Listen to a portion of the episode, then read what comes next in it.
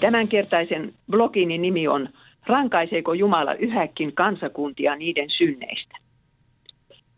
Saako Jumalan tuomioista puhua ääneen vai onko niistä vaiettava?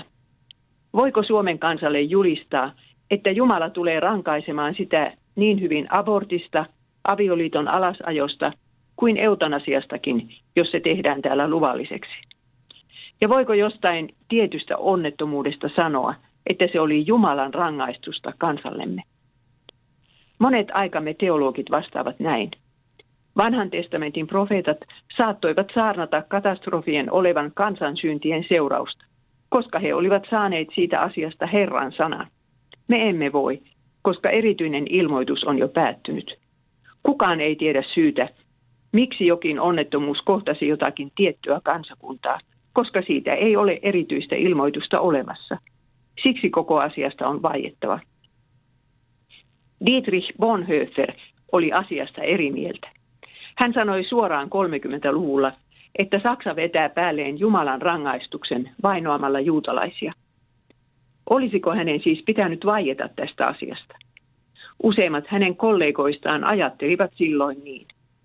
Mutta eikö jokainen kristitty tänä päivänä myönnä, että saksalaiset kirkonmiehet pettivät kutsumuksensa vaietessaan Jumalan vihasta ja rangaistuksesta tuossa historiallisessa tilanteessa?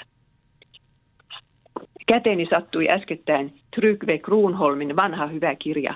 Hän avasi heidän ymmärryksensä.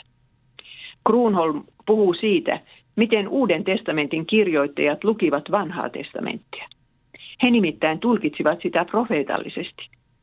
Apostolit kysyivät vanhan testamentin tekstien äärellä, miten niitä voisi soveltaa heidän omaan sukupolveensa. Tämä koski luonnollisesti myös niitä tekstejä, jotka puhuvat Jumalan vihasta ja rangaistuksesta apostolien teoista ja kirjeistä löydämme sitten heidän sovellutuksensa. Sillä Jumalan viha ilmestyy taivaasta kaikkea ihmisten jumalattomuutta ja vääryyttä vastaan, kirjoitti Paavali puhuessaan seksuaalielämän vääristymistä roomalaiskirje 1.18. Itse asiassa tämä prosessi oli alkanut jo vanhan liiton aikana. Profeetat olivat lukeneet viidennen Mooseksen kirjan tekstejä Jumalan siunauksista ja kirouksista – ja so- sovelsivat niitä omaan aikaansa. Elia oli julistanut niiden pohjalta kuivuuden tuloa vaalia palvovalle kansalleen. Jeremia oli ennustanut kaikkia muitakin Mooseksen kirjan, kirjaamia kirouksia, miekkaa, ruttoa ja nälkää aina kannibalismiin asti. Tällaisten saarnojen tähden häntä oli vainottu sydämettömästi. Myös Jeesus vahvisti Mooseksen kirjan uhkaukset lopun aikojen puheessaan. Otetaan esimerkiksi vaikkapa kulkutautien leviäminen, jonka hän mainitsi yhtenä viimeisten aikojen merkkinä. Luukas 21.11. Jeesus liittyi omissa puheissaan profeetallisen julistuksen traditioon. Teema on näet yhtä vanha kuin kertomus Egyptin vitsauksista. Ilmestyskirjassa tämä teema päättyy neljänteen sinettiin. Hevosen selässä ratsastaville, kuolemalle ja tuonelalle – annetaan valta tappaa neljäsosa maan asukkaista miekalla, nälällä ja rutolla ja jättää loput villipetojen kynsiin. Voimmeko siis me tämän ajan julistajat väittää, ettei meillä ole mitään ilmoitusta Jumalan tuomioista kansamme syntien tähden ja sitten vaieta niistä?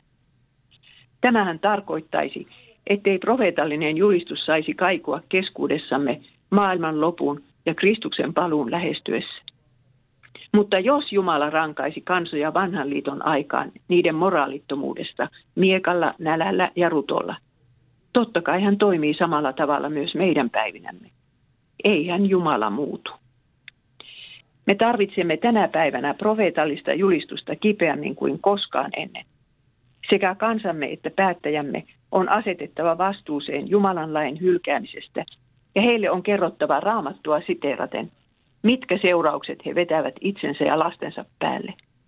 Miten muuten me voisimme odottaa oman tunnon herätystä kansamme keskuuteen? Tämä blogi oli ote kirjani ja Herra otti kolmannesta painoksesta, joka ilmestyi vuonna 2017.